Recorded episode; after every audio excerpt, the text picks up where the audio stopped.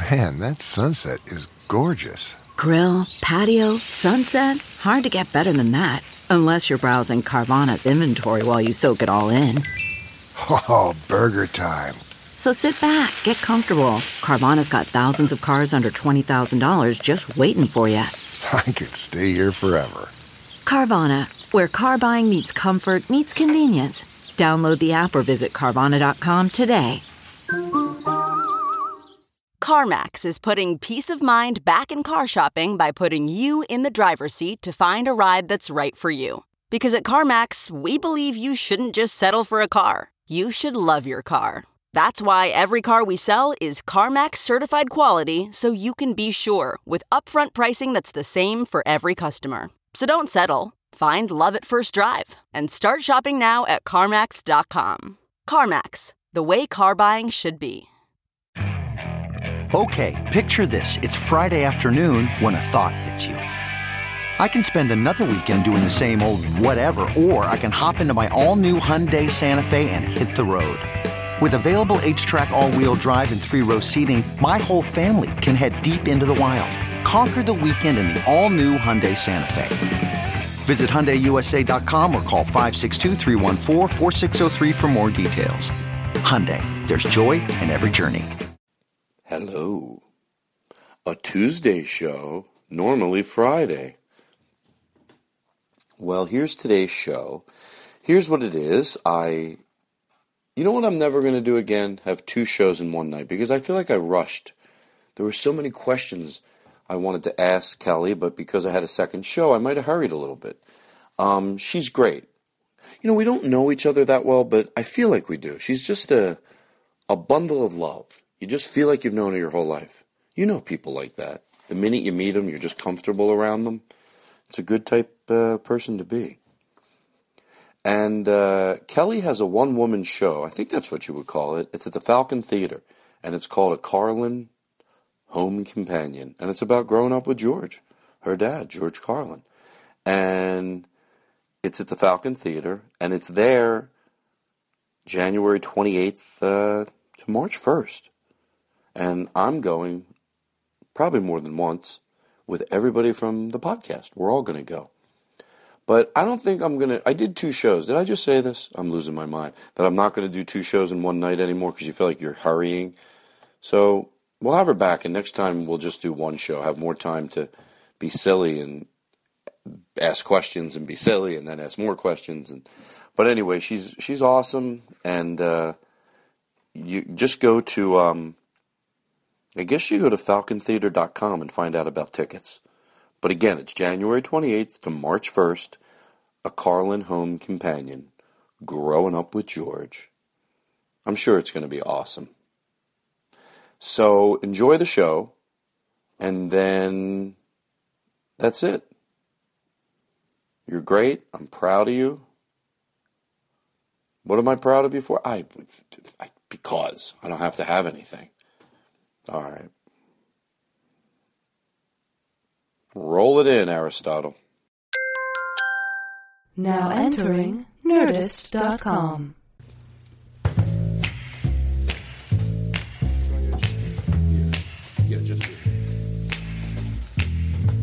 The Todd Glass situation. A bunch of lies about my personal life and a bunch of true stories about my 30 year career in stand up comedy. Please welcome to the program the very funny Todd Glass. Oh, exciting. Kelly Carlin. Hi, Todd. It's Maron. Marc Maron. I don't know what I got to do to get on your fucking show. Hey, it's Zach. Oh. Galifianakis. Oh. Listen, man, I really want to come on the. I the guess I'm, like, famous. I've got famous. stuff to promote. veteran comedian and podcast pioneer is with us, and now best-selling author. Todd Glass, how you doing, Todd? Oh, Jesus. Norm Macdonald. If you don't fucking call me back this time, then don't call me ever Take Sarah again, off of there. She's not done. relevant anymore. It's David Feldman. I'm Jewish. Why would he call? That doesn't. That's like stupid. Most frequent guest on the program. Oh. Uh, you've set a record four times. It's your fourth appearance. Todd Glass, everybody. Okay. Enough with this already. Well, play one more. Please say hello to comedy's Oh, well, national that's true. treasure, Todd Glass. All righty, not a big deal, everybody. We come in. Uh, thank- Aristotle, you can applaud. I appreciate it. I don't. Kelly Carlin's here. Uh oh. All right. I want to be. Um, look at me, Kelly. Do, do we have anything special for Kelly? Like we could play her in with? We'd like to do something. Ah. Kelly, Kelly, Kelly, Kelly, Kelly, Kelly, Kelly, Kelly Carlin on the Todd Glass Show. Kelly, Kelly, Kelly, Kelly, Kelly, Kelly, Kelly, Kelly Carlin, a Carlin home companion. Kelly, Kelly, Kelly, Kelly, Kelly, Kelly, Kelly, Kelly Carlin, waking up. You're gonna have to come to my house every morning. Kelly, Kelly, Kelly, Kelly, Kelly, Kelly, Kelly Carlin. Kelly Carlin, everybody. All right. So Kelly, Yes. how you doing? I'm great. My God, bubbles and a light thing and a theme song. Play it again. She loves it. Wow. Kelly, Kelly, Kelly, Kelly, Kelly, Kelly, Kelly, Kelly Carlin on the Todd Glass Show. Kelly, Kelly, Kelly, Kelly, Kelly, Kelly, Kelly, Kelly Carlin, a Carlin home companion. Kelly, Kelly, Kelly, Kelly, Kelly, Kelly, Kelly, Kelly Carlin, waking up from the American dream. Kelly, Kelly, Kelly, Kelly, Kelly, Kelly, Kelly, Kelly Carlin. Huh.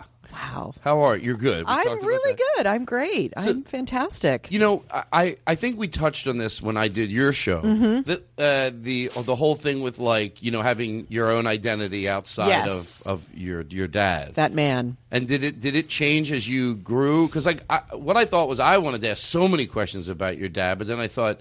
And then I thought to myself, well, if somebody wanted to know about my dad, I would always be happy. I'd be like, oh yeah. But then I thought, but she wants to. So like, But after 30 years of ans- answering those questions, that's multiply. I get it because you know what it is. Not anybody asked me about my dad. Right. So when they did, but after Right. a while, oh, of course, you, you're in, inwardly you're like, oh my god, I'm happy. But then we have a right to like then feel like, oh, you know, I get it. Yeah, yeah, no, I think it, I do. It's been an interesting progression. Uh, I mean, right after he died, I felt like he was. It was my job to talk about him, and I kind of became his voice and face out there. When I mean, like immediately four months after he died, uh, a DVD of his last HBO show was coming out. So who was talking about it? I was to the press, and so I got practice doing that. And and as time went on, I, you know, I did a lot of that, and then you know, there's something about it's been six and a half years now, and about nine months ago, I kind of got really, really, really, really fed up with it all. I was like a member of all these George Carlin fan clubs on Facebook and stuff like that, and I had was kind of you know administering one and stuff, and I just it I just hit a wall with all of it because it just it got so big and so intense, and I'm like, wait a minute, I'm 51 years old. I'm not living my dad's life. Um, so I love talking about my dad, but I tell people nowadays, for the last six years, I've been talking about my dad for six years. If you really want to know what I have to say, there are 10,000 podcasts I've been on and major mainstream media stuff where I've talked about it, you know. And yet, I have a book and a solo show about growing up with my dad. So I'm a total asshole. Um, yeah, th- and I, and I when does it? Have you done this at all yet? The show? Have you ever have you yes. run it yet? Provenza, Provenza and I started developing it four years, five years ago. 20, 20, 20, four years ago, 2011. And uh, I've been doing it at comedy festivals. I did all of the Just for Laughs festivals. I did Sketchfest. And then I did one offs and stuff. But this, what we're doing right now at the Falcon Theater starting next week, is Broadway show level. It's set, lighting, projection. I mean, it's an amazing. And where's it at here in Los Angeles? The Falcon Theater, Oh, uh, which is in. Toluca Lake, right across from the famous Bob's Big Boy. Isn't that where Bob Hope used to go all Yes. the time? Is that true? Yes, it is true. And yeah. is it true at the end? I say this in all respect. Someone said it in a loving way. They go, he he might at this point not be aware of who he is. I don't know about that. You don't know about I, that? I just know he used to. He would say very misogynistic things very loudly to women walking by because he was Bob Hope, and it was in his mind probably 1935. I, don't know. You know, what, Kelly, I used to say that if you don't shed some of that stuff out of your vocabulary or whatever because you just grow, but if you're just doing it because your publicist says you can't do it anymore, I fear for those people as they get older because they're going to let their yeah, guard down. the filter goes away. The filter goes away. It does, and the racism and all that comes out. It And there's does. somebody else I'm worried sick about right now because I love them to death, which I don't want to say who it is. But anyway, um, So, uh, so it and it starts on January 28th. Oh, that's coming up. Yeah, it's next. It's next. It's nine nine nine, nine, nine, nine days away. I'm just a little. How long is it? it's a 90 minute show. Is there video? Oh yeah, baby. Do you have pictures of a. You, Oh yeah, baby. It is a multimedia storytelling extravaganza. It's a real theater experience. It's it's and what they're doing with the multimedia this before in the past I would go to these kind of black box places or whatever, a screen and me and you know maybe three or four places on stage to stand and that was it. Now we have a set with these multiple pieces behind me that are all you can project on all of them. So there's going to be this is what we're going to do in this week in tech, figuring all this out. Uh, but yes, it's it opens with a video of my dad. So a lot of the show is me, hi, him starts with him, and then you know I'm not direct. Sometimes I'm directly talking about it, but other times I'm you know it's part of like the the era we're talking about or a subject matter or um, Paul and I just tried to use the video in in kind of ways that were sometimes a little oblique, sometimes on the nose. You know, it was really fun trying to figure all that out.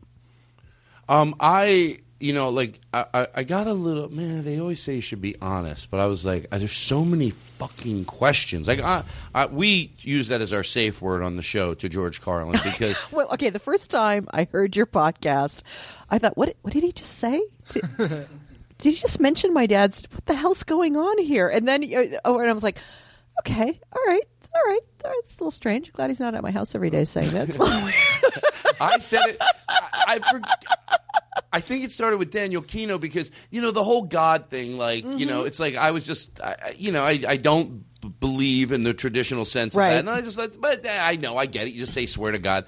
But to me, if I look in someone's eye and and I say swear to God, you know whatever, or I won't like uh, the one I don't want to do is on your health. If somebody goes on on on my Yes. health, I don't break that. Yeah. I don't believe it could do anything, but I don't break it. So, Right. but we thought, what can we come up with different? And I think because your dad said to Joe Pesci, didn't Yes. he say? Yes. Daniel Kinno goes, we'll just say to George It's Carlin. great. It's and great. and you know what It's it a did? beautiful homage. That it freed up was saying swear to God when we're lying. so the listening audience that's new might not know, but like I can say like, do you swear to God? And we'll make blatant horrific lies.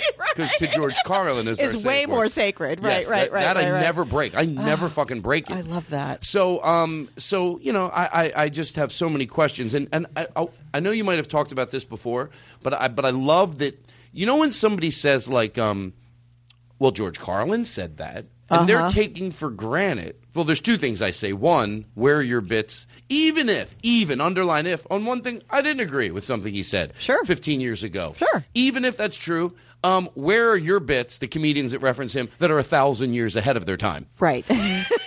you know, because I think in religion, I tell you the truth. Yeah. I don't, I don't want to. Maybe a thousand isn't over exaggerating. He might have been 500 years ahead of his time. To you know, you know what I'm saying? Yeah. Like, shit, you know. Yeah. And um, but I always so so um, so but even if it was something that I don't agree with. I love that they take for granted when they thought they were going to stop evolving the day they died. Mm. That- how many years ago did you say it was? Six and a half. I know it's always like shut the fuck up. Yeah, I know. But that's a Right? real shut the fuck I up. know. What? I know. Because you know what? You think it's been three years or two, and you go, oh, I bet it's four. Yeah. And no. then you're like, what? Yeah, 2008. Wow. Yeah. Yeah, it It'll be go- seven years this year. That's that's. That, I've like all new cells in my body. Like that's crazy. But that he would have kept, who knows if he would have had different bits that would have changed as he went. But the one that I love that you brought clarity to, and it made me feel so good. Do you, you want to guess what it is? no, what is it? The the uh, the people with global warming oh yeah, that yeah. attach themselves. Yeah, yeah. Can you can you? Uh, Well, uh, what I've fa- what I've one of the frustrations of of being his daughter and him being such you know have such a philosophy and a, a position and a point of view is that now people are trying to reinvent or use his language or use a quote in a fucking Facebook meme. Ugh, it just fucking drives me crazy. Letting it go though, I really have, I'm really trying to let it go. Um, So these people believe these global warming, glo- climate change deniers love bringing up his big piece. The planet is fine, saying, "Well, see, George Carlin." You know, was saying that it doesn't matter about plastic. You know, it's man isn't affecting things because look at all the the ice ages and the volcanoes, and he does that great rant in the middle of it where it's just insane. And by the way, that clip is in my show And I say to them, no, no, no, no, no, people. First of all, you I'm going to do something now, real quick, so I don't have to do it in post. Uh huh. Roll that bit in right now, and the audience will hear it, and then we'll come back to this. So, You got people like this around you. Country's full of them now. People walking around all day long, every minute of the day, worried about everything. Worried about the air, worried about the water, worried about the soil. Worried about insecticides, pesticides, food additives, carcinogens. Worried about radon gas, worried about asbestos. Worried about saving endangered species. Let me tell you about endangered species, all right? Saving endangered species is just one more arrogant attempt by humans to control nature. It's arrogant meddling. It's what got us in trouble in the first place. Doesn't anybody understand that? Interfering with nature. Over 90%, over, way over 90% of all the species that have ever lived on this planet, ever lived, are gone. They're extinct. We didn't kill them all. They just disappeared. That's what nature does. They disappear these days at the rate of 25 a day. And I mean, regardless of our, our, behavior, irrespective of how we act on this planet, 25 species that were here today will be gone tomorrow. Let them go gracefully. Leave nature alone. Haven't we done enough? We're so self important. So self important. Everybody's going to save something now. Save the trees, save the bees, save the whales, save those snails. And the greatest arrogance of all, save the planet. What? Are these fucking people kidding me? Save the planet? We don't even know how to take care of ourselves yet. We haven't learned how to care for one another. We're gonna save the fucking planet? I'm getting tired of that shit. Tired of that shit. Tired. I'm tired of fucking Earth Day. I'm tired of these self righteous environmentalists, these white bourgeois liberals who think the only thing wrong with this country is there aren't enough bicycle paths. People trying to make the world safe for their Volvos. Besides, environmentalists don't give a shit about the planet. They don't care about the planet. Not in the abstract, they don't.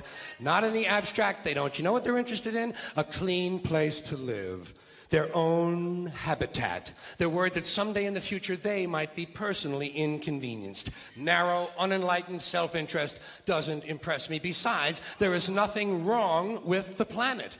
Nothing wrong with the planet. The planet is fine. The people are fucked. Difference. Difference. The planet is fine. Compared to the people, the planet is doing great. It's been here four and a half billion years. Did you ever think about the arithmetic? Planet has been here four and a half billion years. We've been here what? A hundred thousand? Maybe two hundred thousand? And we've only been engaged in heavy industry for a little over 200 years. 200 years versus four and a half billion. And we have the conceit to think that somehow we're a threat?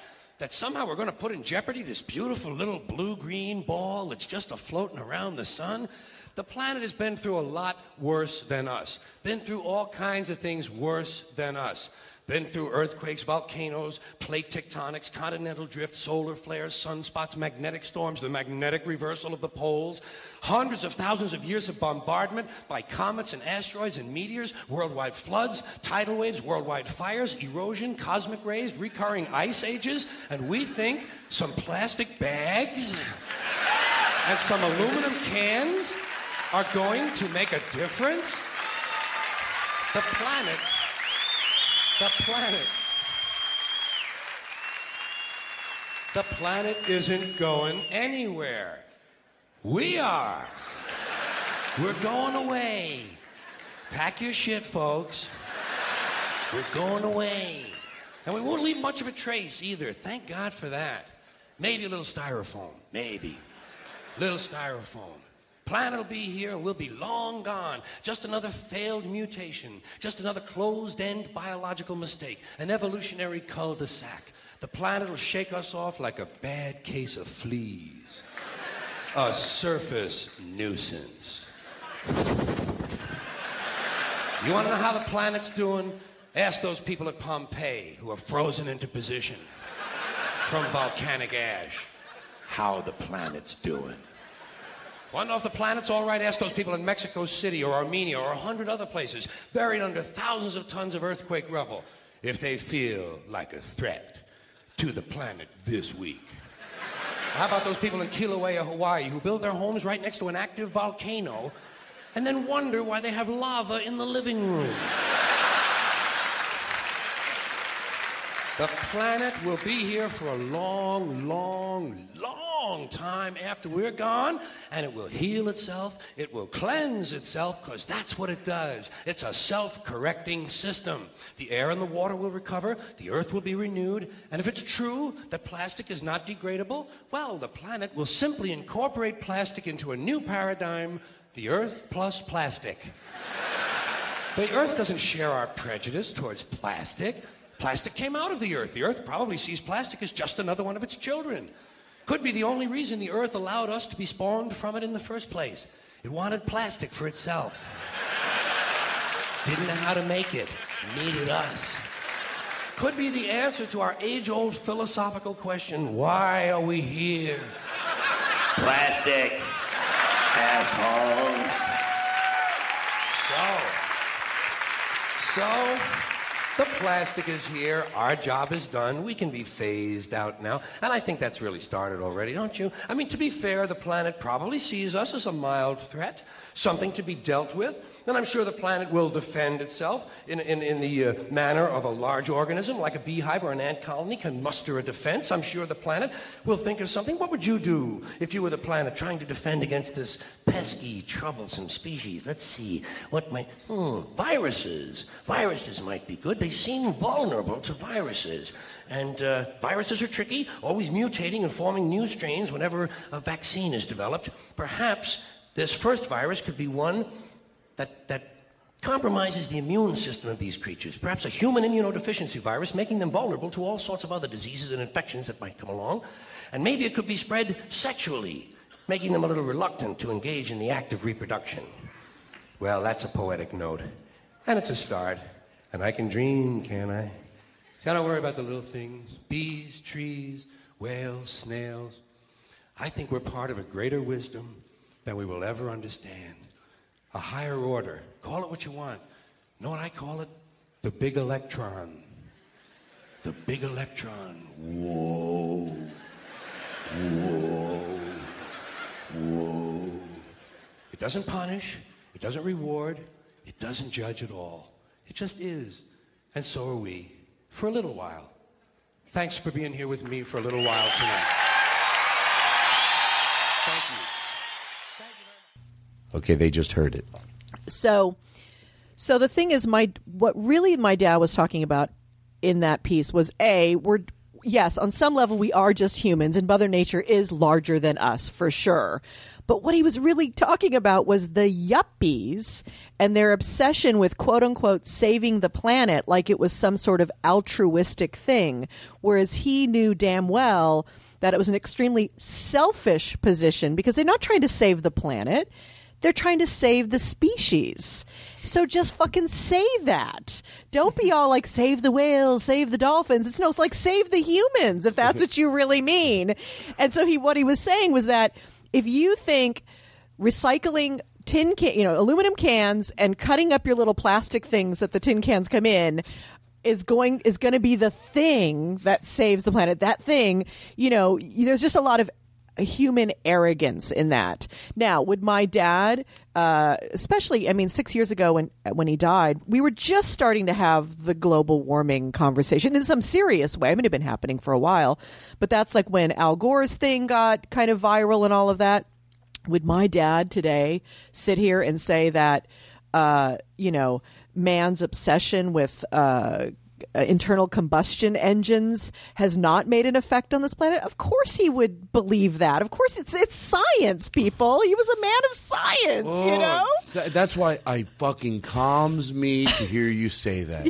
And you know what? Uh, you, it's not your opinion. I think if we're gonna, it's the fucking facts, Jack. Yeah, it's the truth about it, you know. so so and yet I've learned and what I've needed to do as a human being who needs to exist on the planet and have other th- things in my floating in my head all day is I can't spend my day on Facebook correcting people. I just can't. I just have to hope that enough fans and enough comedians and enough of his legacy stands true that, you know, whatever happens in a 100 years with what he said, hopefully some truth will still exist then. Uh, that's all I can Right. hope. But, but it's not my job to be, you know, kind of the Carlin uh, police. I think if I were you, I would pull. I, I can imagine thinking that is you want to do it at your job and just go in the back of your head where the crown is just going. I can't fucking take it anymore. Yeah, and and I really do want to do it because I'm so proud of my dad, and I am in awe of what he would say and what he did, and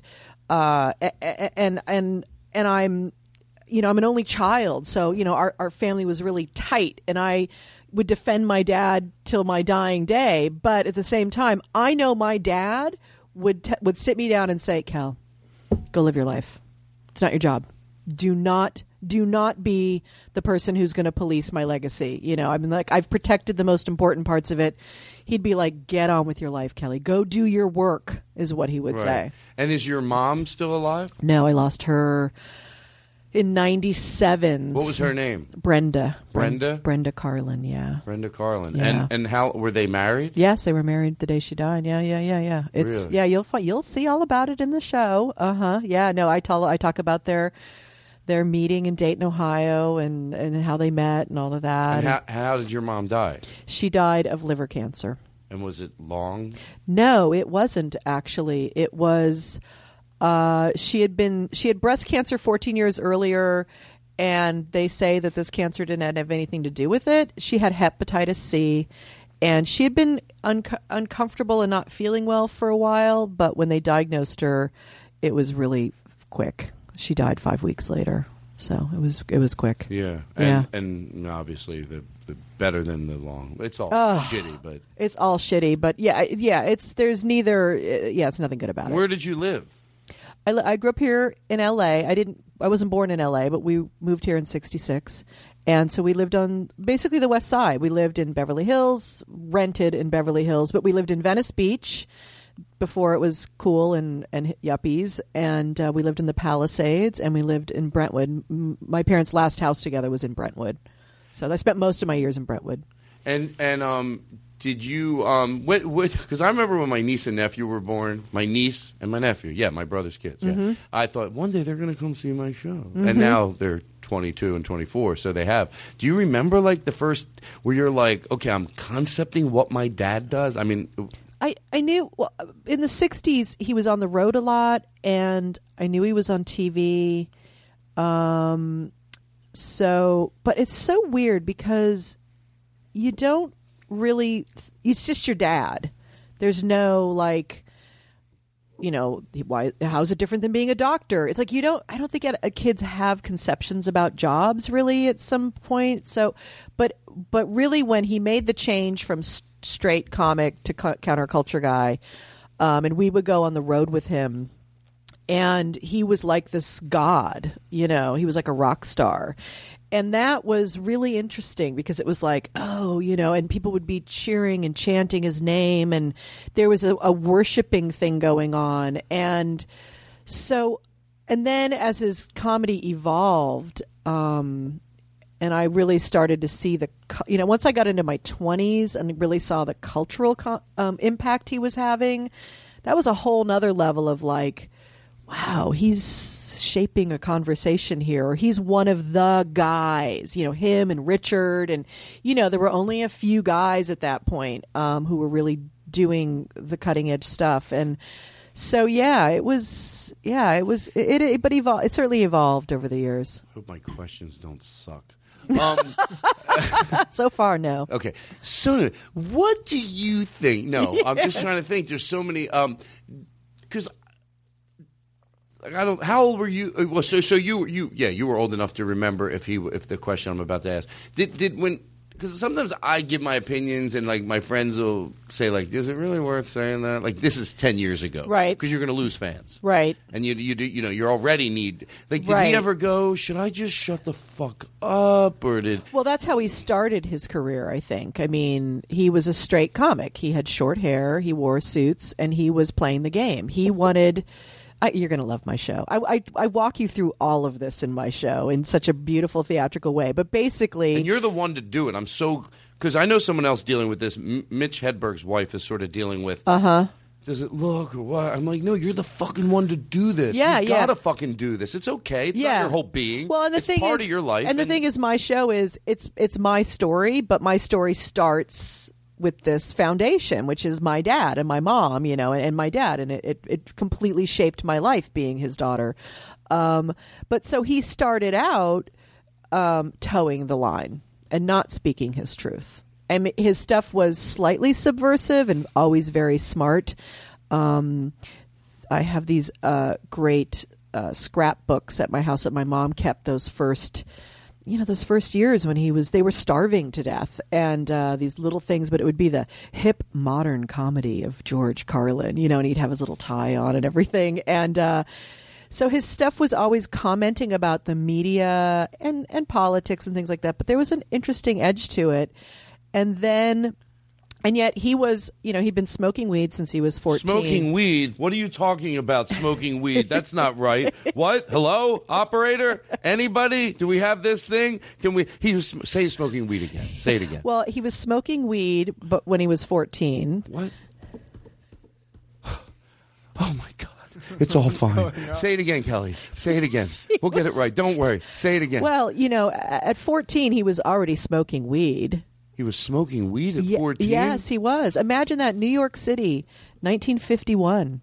no, let's go. You can't get it. It's, I've never felt more bad for Jake because here's what I was thinking. I'm so into the conversation that I'm not really doing the music or Right, anything. right, So I thought, oh, I'll do a little something here, and then out of all times, not for me, I feel bad for Jake because he's like, "What the fuck? You kidding me? This None of the jingles are working. none of them are. It's a jingle catastrophe. What, what's happening? Hold on, let's go. Let's read. Or Kelly, it's It's not jingle-tastic. No, it's not that one. It's always a button or a lever. That's what I've learned in this business. it's a button or a lever. It- it- pretty much, yeah.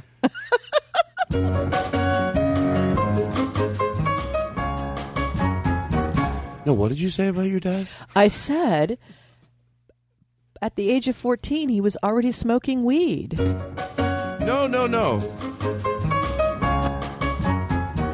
What? You? Know, oh, you're right. I held up the wrong one.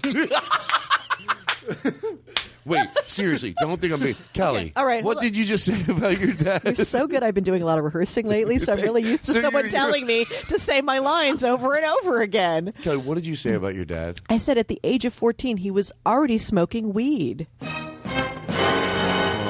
know that wasn't worth all that, but because it wasn't worth all that, it was absolutely It was worth it. completely worth all that. Okay, so, uh, so at 14 he, started smoking Yeah, pot? so he so he was what they would call back then a head. He was already a pothead. He was he was a hip guy. He was hanging out with hip musicians, and yet he was going off and doing the Copacabana and the Playboy Club, and as he put it, entertaining the people he was hanging out. He was enter- entertaining their parents, so he couldn't speak his truth about it.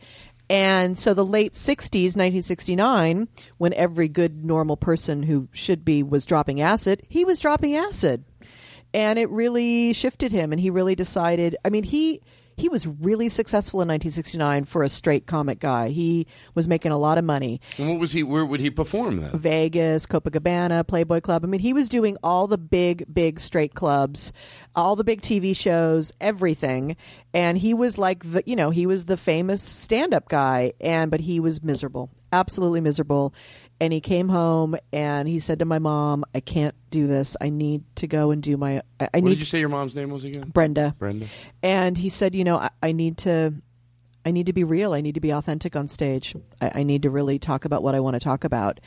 And that's when the change came, and that's why his first album was called FM and AM. So the AM side is the clean cut. George Carlin bits, Wonderful Wino, The Indian Sergeant, Let's Make a Deal, all these things he used to do in his act, which were subversive in their own way. And then there's the FM side, which is, you know, s- starting with some of the language stuff and more the commenting about the culture and stuff like that. So that was his first. He was saying to his his audience, "Hey, look, here's the AM guy. Now here's the FM guy, and I'm the FM guy." And that's when that's then Class Clown and Occupation Fool and blah blah blah, and the rest is history. After that, so so yeah, he was he was a man who, and and but but the thing about my dad was which I also talk about my show, is that he evolves. He evolved. Like when you look at on the outside, I always assumed even there was like this amazing, just straight trajectory of like, look at him, wow, leaping, leaping, leaping, always higher, higher, higher stakes. But there was a period like in the late 70s after he had an enormous amount of fame with all of the class clown and occupation fool and all that stuff, where the culture had shifted. Saturday Night Live is now around SCTV, Monty Python, Steve Martin. There's these other things happening. My generation and a little bit older than me. So my dad was like, he was always a, a little older than the people he was entertaining. He was like 30 when the kids were all 25, 24. Um, so, but so, so he had a bit of a down thing at that point and the 80s wasn't really, you know, great for him. But by the end of the 80s, and then when he does Jammin' in New York, Jammin' in New York for him was when I see that show, that's my favorite. That was his favorite show, and that's my favorite show because that is him fully stepping into a, a much bigger arena with a much more strident voice and really taking a stand politically and culturally. And he had not quite ever done that before until that show. And then you see from that, That was show 79? that was 80 uh 92 was um Jammin' in New York. I love hearing No, this. wait, 82. No, I'm sorry. Yeah, yeah, yeah, 92. 92. Yeah. You know, you're right. When I because when I hear about his career, if you hear it on, uh, you know, uh, uh, you know, E Hollywood True Story, or you know, wherever they're Mhm, doing, mhm. you always just think they make it sound like it all just happened. There was never, they never go, and then this happened. It's just all Yeah. like boom, ba boom, ba boom, ba boom. Yeah. and then you're like, oh, so he dealt with all that same shit. And you know, it's funny. I learned about his doubts and his feeling like he had kind of, you know, gone backwards and all of that by by reading his memoir, his posthumous memoir that we ended up publishing, um, because he didn't share that with me. And I was a teenager and in my twenties during those years, and I was having my own life complications. You know, so I wasn't like focusing on, hey, how's Dad doing in his career? For me, it was always like. Dad's a genius, so Dad goes off and does his thing. You know, I didn't, um, and he didn't really share that kind of stuff. So, um, but he's, you know, he's like any other artist. He had to reinvent himself, and I think he really did that always very successfully when he did it. I know that term is used a lot, but it really But it really, applies. it really applies to him. It really, really does. And where did they? Where did he meet Brenda, your mom? Uh, at the Racquet Club in Dayton, Ohio, he was part of the comedy duo called Burns and Carlin, which was Jack Burns and my dad, and it was 1961. Jack Burns? 1960. Yeah, Jack Burns. And he wait. So Remember Burns and Schreiber? I don't. Oh, okay. They used to have a show in the 70s. Yeah. Yeah. So Jack Burns was, when Don Knotts left the Andy Griffith show, Jack Burns was the next deputy. And he's, his famous kind of like little tic thing was like, huh, huh, sure, sure, yeah, yeah, huh, huh, huh. And so those Andy Griffith shows are great. Um, so yeah, he and my dad met doing radio and went on the road and had a, a ton of ton of success. But my dad always knew he would be a solo artist, and they ended up splitting. But yeah, they met in 1960 Dayton, Ohio, at the Racquet Club, which was a hell. This club was amazing. Dayton, Ohio, 1960. Who were the up and comers there? Phyllis Diller, Jonathan Winters, my he- dad. I mean, these are like all Ohio-based comics who were, you know, having getting some real traction in their careers and and and kind of mentoring. You know, like Phyllis Diller. When I met her, she says, "I remember your parents making out in the coat room at the Racquet Club." I'm like, I can die now. oh my god, what a great fucking story! Did did you? Because I know amongst uh, first of all, I always preface this. I before I say the negative part, I'll say the positive part. I l- think there's so many great comedians today. If you're out there and you really know what's going on, I'm Yes. so positive about it. I think the It's better, amazing. It's amazing, and there's Yeah. some really just not just a few, a shit ton of Yeah. great comics. So I say that, but then also I and I spend a lot of energy talking about great comics. Mm. Um, but then also, I like to be honest, like behind closed doors, to really make fun of bad comedy.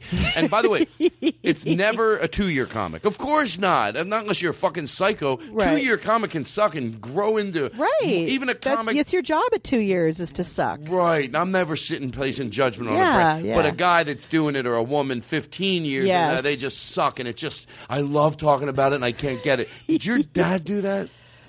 no, no, I, I don't think I've ever had a I'm gonna conversation. stop doing it then. Ever No. had a conversation with my dad about Didn't co- no That- comic drove him fucking nuts? I wasn't setting him up for well, it. but it- actually, Todd, no. Uh, uh, I'm not. I'm God, not. no, I don't. You know, I, I just I knew what he loved and what made him laugh. Who were some of his favorite comedians? Uh, Jackie Mason. He would go if he if Jackie Mason was in town. he- My dad would go every night and just be weeping. Um, same thing with Dame Edna. Something about Dame Edna. My dad would go every night. If when she, you say every night, every night where? if they were in town, if they came to L.A. or if he was in New York or whatever, and they were doing a run here, my dad would be in the back somewhere, standing in the back, not sitting in a, you know at a thing, and and and he would go. Like those are the kind of people that just made him weep with joy. Um, uh, watching uh, a, a Peter Sellers movie with my, uh, you know, a Pink Panther movie with my dad was always great fun. Um, I talk about in the show, you know, watching TV uh, comedy on TV as you know in the seventies. Uh, you know, uh, that was always fun. But he didn't. There were no comics in my life. There were no comics hanging around our house. I met. I happened to meet Richard Pryor because they were both being inducted into the Comedy Hall of Fame at the same night. Um, and were they friends? they were friends. They knew each other from the early '60s in the village, so they were both doing the hoot nannies and the the small clubs down there. Um, but friends, my dad was a loner. My dad didn't hang out with. My dad hated, hated, hated hanging out with comics and shooting shit like you. You know how like we love to do to sit around and like and and one up each other and make each other. Hated that. Really? Would never ever do that. Didn't mind a meet and greet. Didn't mind a nice conversation. He loved emailing comics. He loved calling them. I found out after he died that my dad it's amazing what I found out after he died. My dad would he some you know he my dad would travel a lot, do a lot, you know, 200 gigs a year or whatever it was. It slowed down the last few years when he was not as well, but um so he would go all over and he would always give the interview to the local college paper kid. And and then the kid would say and I I I met one of them or two of them. They'd say, you know, hey, uh, so my dad would say, "Do you do comedy?" Yes, I'm just starting out. I'm doing open mics. Oh well, so what are some of your bits? Talk to me about it. Da da da da da. They would exchange information. My dad would call these kids, these open mic kids, six months later. How you doing? How's it working out? How are the bits? What are you learning? He would mentor these kids. I had no idea about this. Had no idea. It was just it's just beautiful because my dad my dad and I never had these conversations. I mean at first when I first heard about this, I have to tell you, I was a little jealous because I didn't have those conversations with my dad. He did not. My dad was a very much like didn't want me to at, at all feel any pressure to do A, B, or C, and didn't want to shape me at all. His mother was very controlling, and it was his only parent. And but I, you know, I'd always kind of wished, you know, that I was Sofia Coppola and uh, my dad. You know, like I wanted that artistic relationship with my dad. So when I first heard about this, I was like uh, you know, I didn't have any conversations about my art or any. He didn't ask me about it. But, um, um, so I was a little bitter at first, and then heartbroken and cried, and then I was like, "Oh my God, that's." And, and it's just so beautiful, and it's just it's so beautiful and generous of him, and that's who he was. But sit around at a coffee shop, uh, not his thing. No, he couldn't do it. He just and so there weren't a lot of and I don't know because he never took me to a comedy club. My dad did not come up in comedy clubs, so comedy clubs weren't even a part of my existence. I mean, Where did he, what, where did he come up? Well, he came up in Copacabana, Playboy, you know, like they were dinner theater, lounge. You know, it was it was that kind of thing. He would open for the main musical act. You know, um, And were there restrictions on his language? And Certainly. Oh yeah. Yeah. Oh yeah. Absolutely. He got he got he started getting fired a lot when he started deciding to not restrict his language anymore. You know, I, there's a story that he used to tell about. Um, he talks about it in his book. It was a Playboy Club in Lake Geneva, and this is after he dropped acid a bunch of times, and he just he wanted to get fired. He did not want to be there anymore. It was like a two week gig or something, and one night he just went up on stage and laid underneath the grand piano on stage and just read the to the audience all the things that were uh, like the little placards and things that were on it, and described the wood. And he just wanted to get, and they wouldn't they wouldn't do it because they made him play out his contract. Right. Yeah. So he tr- he would try to get fired sometimes, and so. But I had I didn't know any of that. Gr- See, I didn't. I was shielded from all of that. I didn't know any of that was going on. I was just a little kid at home going, "Hey, Dad, teach me how to ride a bike." Right. You know. And and did you before you like now you have your uh, your your radio shows on XM? Yeah. On XM. Mhm. Was there a period when you had interest that had nothing to do with this business? Like Uh, briefly, yes. Uh, in 2001, I went and got my master's degree in uh, Jungian uh, psychology. So I have a master's in psychology. um, what's that Jungian? psych- Jungian. It's Carl Jung. He was uh, a student of Freud, and his his uh, psychology is based on uh, like archetypes and mythology and dream work, and uh, it's uh, it's kind of the. Uh, I mean, like a lot of the, his lingo is uh, the, the collective unconscious and things like that. That's all Jungian stuff. If you know the about this guy Joseph Campbell, he's a mythologist. Uh, a lot of Joseph Campbell's stuff lines up with with Carl Jung's stuff, and uh, and I went there um, to you know learn more about the human journey, and I wanted to integrate it into my art, into my storytelling, and my theater work and stuff like that. So, but I can also you know if I want to, I can be a therapist, and I am a life coach. I, I got certified as a life coach, so I did that for a while too. So yeah, that's what I was doing until my dad died, and then I was like, okay, back to showbiz. Right. Um, the uh, how long does the uh, because I don't want to forget to ask this later. The show I'll just say it now so I don't forget later. The show goes from January 28th to March 1st. Yeah, it's a five week run. We sh- do shows. I do shows five nights a week. I've never done anything like this before. The longest I've ever done is three nights in a row at the Toronto Just for Laughs Festival, But and and, and that was two years ago. And I never go see anything, but I'm definitely going to go see this. no Todd, you were required to come see this because you like- are such a George Carlin fan. My favorite thing in the world, and you have to tell me what night you're coming. My favorite thing in the world is getting knowing that there's a comic in the audience. When Kevin Smith came to the show, and I, I knew he was there.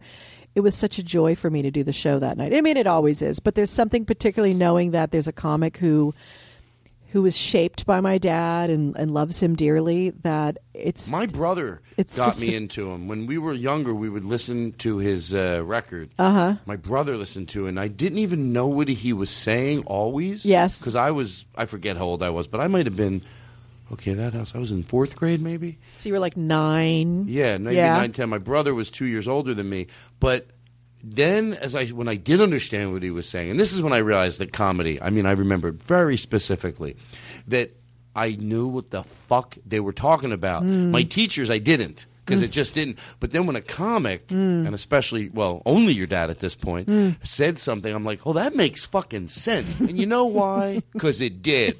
Because it fucking did. Now that I'm an adult, because he was telling the truth. Yes. And then later I thought, yeah, because comics get te- get paid to tell the truth. Right. So unless they're lazy or dumb, why wouldn't they? Right. Politicians sort of the opposite. Sure. Like if you figure out, oh yeah, you get paid, you just tell the truth. Then you don't ignore facts. You have no agenda. Right. Your only agenda is to fucking clean shit up that doesn't fucking make sense. And then when I would listen to your dad, I was like, oh my fucking God. Thank God. Meanwhile, other people I found out would say, oh, he's getting angry. I'm like, no, he's not getting angry. He just disagrees with you, you pile of shit. Does that make any, does that resonate with you when someone like his oh, views Oh, on religion? over over and over again. There's always he got so angry in the end. It's like you, and you know what? A part of me would flinch too. I'd be like, "Gee, Dad, fucking fucking calm down a little bit." I was always worried about his heart because you know anger and your heart's really just not supposed to go together well. But um, Maybe it's good too. I don't know. uh, I, I don't know. I think the the, statist- the studies on it says it, you know, but but he channeled it there, and for him it was outrage. It was outrage, um, and it was outrage at uh, it- you know even though he claimed he wasn't trying to wake anyone up. Uh, he did? Yeah, he he said he was just there to make people laugh. And funnier I, than preach. Yeah, I mean, I- funnier than preach. you know, and when he said, you know, I I mean, I called, I, I- you know, I've got a, a proud moment in my life because he was, you know, always giving all these interviews, and I've given up on the species, and we're just circling the drain, and all this kind of stuff. And I said, I said to Dad, well, you know, Dad, if you really believe that, then why do you even bother getting on a stage anymore? And he looked at me and he's like, all right, okay, you got me, you know, and that's when he started talking about how he was actually a, you know, a brokenhearted idealist, and that, and that's why, like, because, you know, he stopped, he stopped voting in 19, after 1972 when McGovern lost to Nixon because he thought it's over. There's no all this, all this work we just did the last, you know, 12 years in this country to make change, and we get fucking Nixon, you know. it's not working. never- he- the system is the system is the system, and it's it's they're not going to let us change it. Ultimately, you know, it's it's run by the people who who run the war machines. You know, so um, so I think that's when he really then could could take um, a real detached stance, and that's really what it was for him. Is he had this, you know, professionally he had a very detached stance about the planet and the species and and all of that, but he was one of the most sentimental men I've ever met. So, you know, it, it the heart comes out somewhere always. You know, so. And did his parents get to see any of his success? His dad died when he was young, and he didn't know his dad. And his mother, uh, yeah, his mom died in the eighties. So yeah, she did. so she got Oh, to yeah. go to shows and stuff. Oh yeah. Did Oh, she yeah. have? Was she? Did they think alike at all? She was uh, an amazing, sharp-witted, sharp-tongued Irish woman who told great stories about just coming home on the bus. You know, she was she was born and raised in Manhattan, and uh, so she had a the sharpest wit ever and a great storyteller. And his father was um, uh, an ad sales guy for all the big newspapers, but he was uh, an award winning storyteller. So both sides of his family had this amazing gift of the gab. So it, it filtered right into him, certainly. You know what? I, I have some a few more questions, but I also have to go to the bathroom. Oh, well, I so what I'm going to do? stop you do that. I'm going to go to the bathroom. well, oh wait, but let me ask this.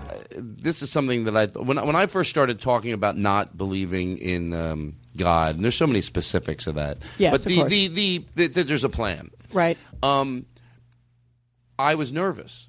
I remember this was only eight years ago, ten years ago. And my friend goes, "What are you nervous about?" And, and and your dad started that probably in the '90s, talking about his his true beliefs. Um, yeah, I don't know when that Religion is Bullshit album was. Did he ever get? I know this sounds like a weird question, but I'm thinking if I dealt with it eight years ago, he was way before that. Did, was there ever any? No, nobody like. Are he you ever kidding? scared? Are you kidding? The fucking Oh. death threats from the Christians? Oh, so I've, it's a good question. Oh, Shit, yeah. Play that Rudes thing again. That's where when I get a good question. Hold on, I have a better one. You just, I'll say, were there anything? You say, are you kidding me? The religious things, and then I think this could be better. okay, go ahead. Was he? So now I know eight years ago, the thing years ago. Was there any? Did he ever get any retaliation because of that? Uh, you uh, uh, yes the the the death threats from the Christians were terrifying. So, so it wasn't a dumb question. So here's what I'm going to do. Um, I'm going to go to the bathroom. Okay. We're going to take a quick break, and then Okay. we'll come back and we'll go in for the descent. It goes so quick. Okay then. And plus, I want to see the show. yes, How many does the theater hold? 120. 100, oh, that's a good amount. It's a full. It's a real equity theater. Yeah, it's a nice. It's a beautiful. It's a nice space. All right. Um, what do you want to Go pee. What? But you'll keep talking. Yes, I, will. I know you now. Put on a hat and go to work, you shallow cunt.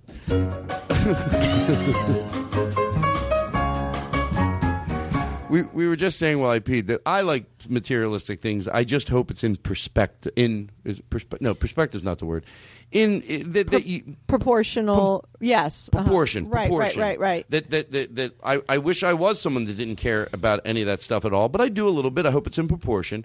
And I always think it's out of proportion. And I think of that joke about your dad. Yeah. I'm having a bad hair day. Um, eh, by the way, which could be uh, guys or girls. He never said it was For sure. um, but um, but because I have, I'm obsessed with my hair certain days. But I always think of that being out of perspective when I watch the HGTV shows. Now, look, Uh-huh. if I had a house and it had a huge walk-in closet, yeah, I, I could get, I could think it'd be cool. Some people it becomes your fort. You put a chair in there. It's where you go. Okay, I get it. But when that's all they're obsessed with, Oh, and they show them looking for homes, I need a bigger closet. Oh. I have so many things. I always think, put on a, put on a hat, you shallow and, cunt. and I that's what, that and then that's why when I think, oh yeah, the species is circling the train. there's no hope. What kind of car did your dad drive? he loved BMWs. He always had a BMW. I knew it. Didn't I tell you guys that? Jake, you shut the fuck up. You fucking. I- made me In look like an fact, if anyone's interested in buying my dad's 850, I'm selling it in the next three months. Why? Because I've had it for six and a half years, and I want to buy a smart car. I want an electric car, and Wait and I and I'm also get I'm I'm I'm I like I like I told you said at the beginning. I'm letting go of some of my go. dad's stuff. And it's one of those cars too that it's like you know if something major happens I can't afford it. I don't have a lot of money. I don't I don't have a million dollars in the bank or anything. I you know so How much are you asking for it? uh, well, it's it's like its market value is like you know almost twenty thousand, but because it's a, my dad's Yes. car, I want to pump it up a little bit. course. So I don't I don't know yet. We can discuss later. We should start a. Uh, what is that called? The uh, the uh, Uh, Kickstarter. the Kickstarter to buy that car. I deserve that car. You do, Todd. Oh, I would just sit in all the time. I'd rub the you can leather come to my and house smell and see it. You can ride. You can drive it around if you want. I'll let you drive it. and You know what I do? I, I don't write anywhere, but if I had that car, I would just take my jokes I already had, and then I'd sit in that car and I'd write. and this car is a 12 cylinder 12 cylinder rocket ship this thing mo- it's, it's, it's a gr- i mean every time i or my husband drive it we always look at each other and go it's really fucking fun to drive isn't it yes but i need a smart car i, need, I want a new car so I'll tell you what I'll do. Can I make payments? And don't be mean about it. I'll give you six hundred dollars a month if I have it.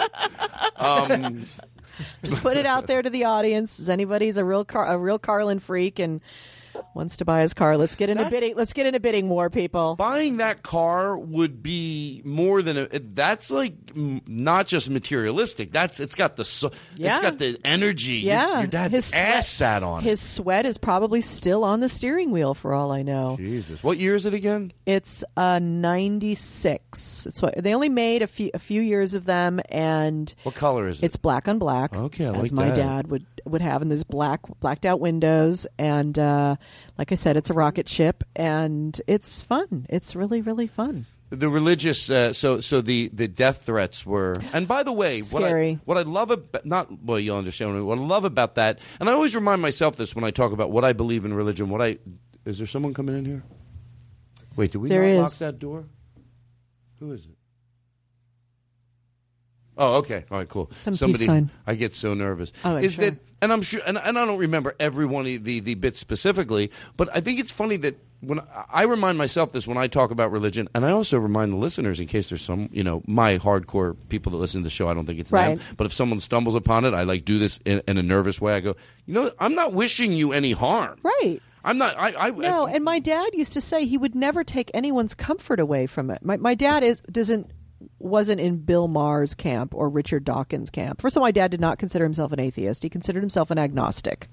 A man who, which is allows for the the, the deepest mystery of not knowing, but because hardcore religious people fucking hate that too. Yes, of course.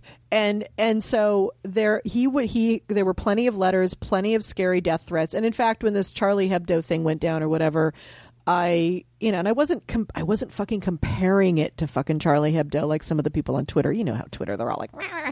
I was just saying, you know, and I mean when I was growing up in 1970, 71, 72, it wasn't religious extremists that, you know, scared me. It was the government that scared me. My dad was arrested for speaking, you know, his mind on stage. Lenny Bruce was arrested in 1960 for that, you know, for let me, language. Let me ask you specific because I always hear those. You know, they got arrested. They got arrested. So do you, do you remember what, what are the? it's in my show. Come. Okay. come, okay. Good. That's come. good. You know what? It's You're a great right. story that I tell on the show. Yeah.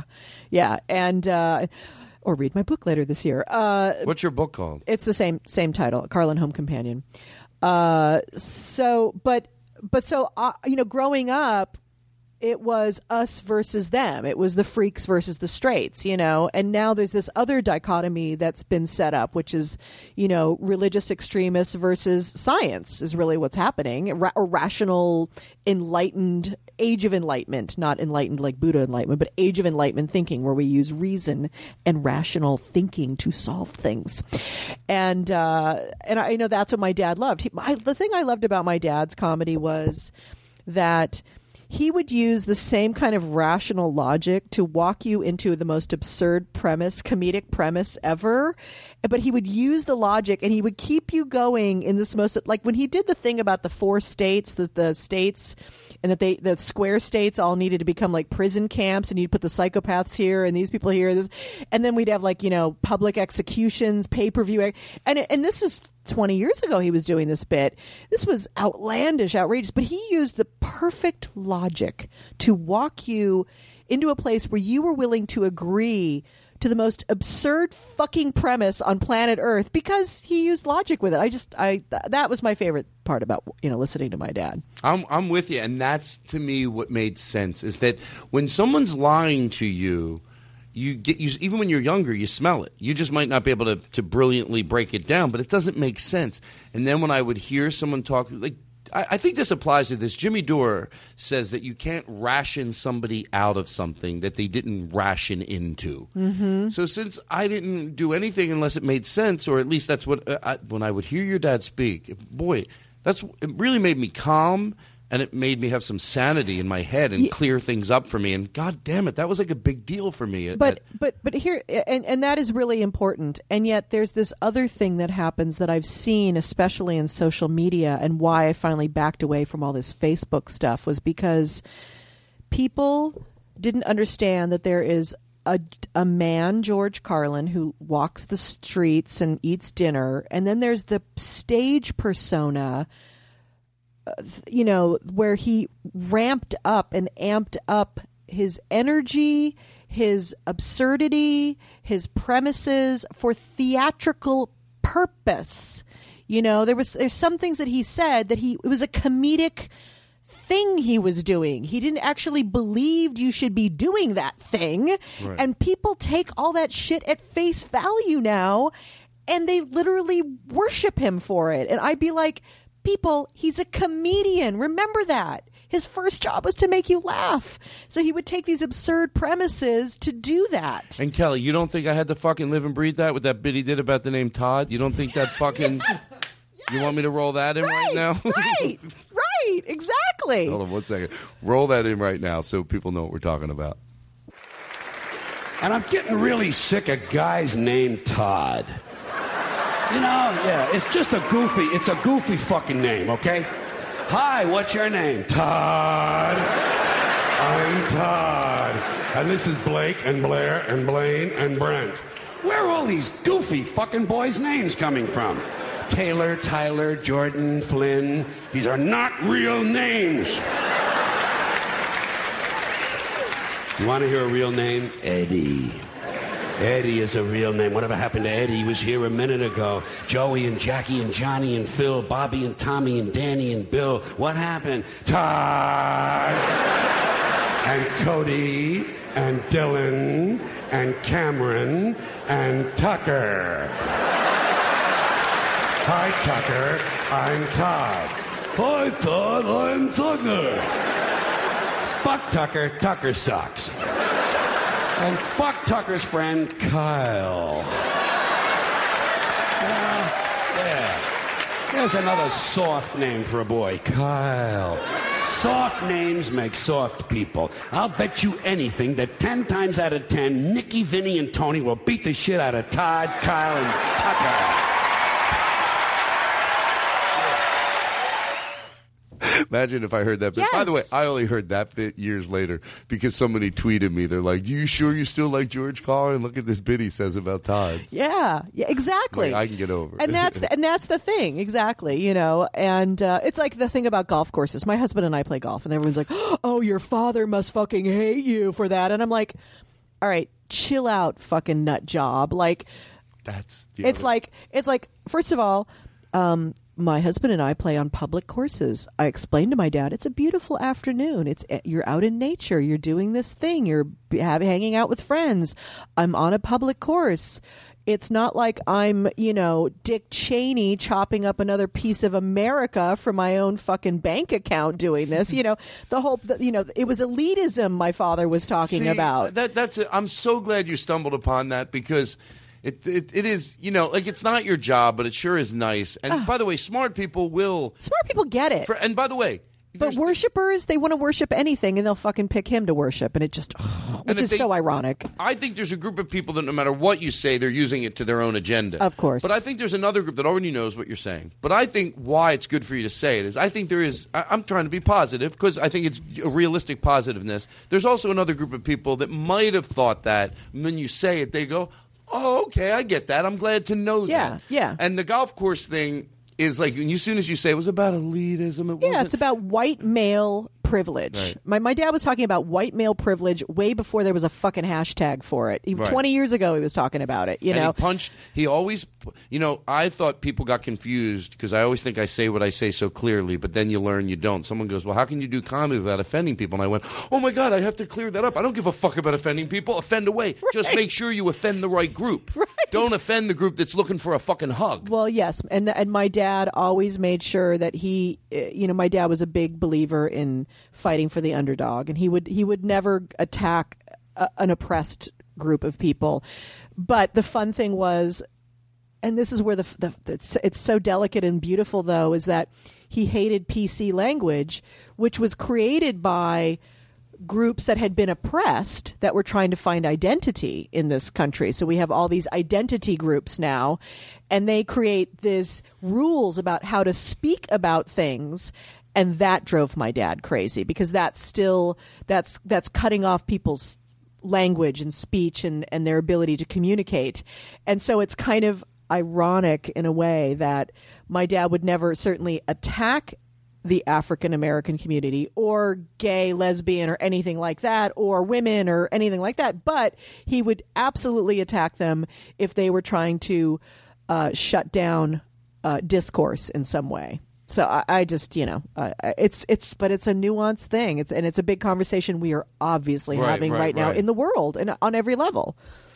Yeah, there, there's times. So I'm I'm gonna go see the show. I because I feel like you know you don't get degree you, you don't get doctorates in com. Well, you could, but you know what I mean. You- Yeah. The, degrees in comedy to me, a degree, you, you know, and I'm gonna get make it my own after I go see your show. I feel like that there's the type of degree you get a degree like not education but comedy. So I'm gonna be there. I can't wait. Um, I'm very excited and. Uh, there's like it's one of those things where you, you hear people say, "God, there's so many more questions than there are." But next time, Yeah, I'll come back later in the year. and we'll be silly and we'll be able to um More jingles, yeah. more jingles. Kelly, Kelly, Kelly Carlin. All right. Is there anything? Is there anything that you uh, didn't want to you wanted to say? Uh, I don't. I don't. Hey, if I so. show up to your show, do you want me to open up? I'll do some of your like I'll do like a half an hour of your dad's material. It'll be great. I'll drive that car up. I really want that car. like I, I get it. Like that car is worth. There's somebody out there. Like I'm not. I'm look. You're gonna get what you get for the car, Right. But it's worth forty. It's worth fifty thousand dollars. It's worth more. It, it it could be. It could be. I'm going to start it. it Guys, let's get that Kickstarter. You know, I became friends with Harry Styles. I bet he's got some money. he might sing on our show. You know, I casually mentioned it to Jay, you know, because Leno's right, the car guy and all of that, and he didn't. What? not even a glint in his eye for it. and okay, I don't thought, don't don't even make me say something now that I don't want to say. So Out of all the Okay, I'm going to say it. Out of all the goddamn fucking cars that he has, he should have that car. right, don't you think? Of course, there's what the fuck is wrong with him? would you call him up and ask him? I would. I would. By the way, I think like I'm not being too mean. That that car is not just a materialistic thing. That's a soul. You're buying a soul. You're buying. What the fuck? What? Whose car? Yeah, yeah. Get it. 1922s will do it. I, I don't know. No, I can't even imagine him calmly going. I, by the way, you're not saying this. I am, but I can't imagine him out with friends and even going. You know, I'll, I'll do his voice, like not making it like. Of course, I love George Carlin. George Carlin was a staple of comedy. I just, I, I, I, I, I'm not negating that. I mean, George, holy shit, it's George Carlin. Every comedian respects him. I just don't see why I would want the car. What? what? Yeah, what? That doesn't make sense. All right, that's how we'll close the show.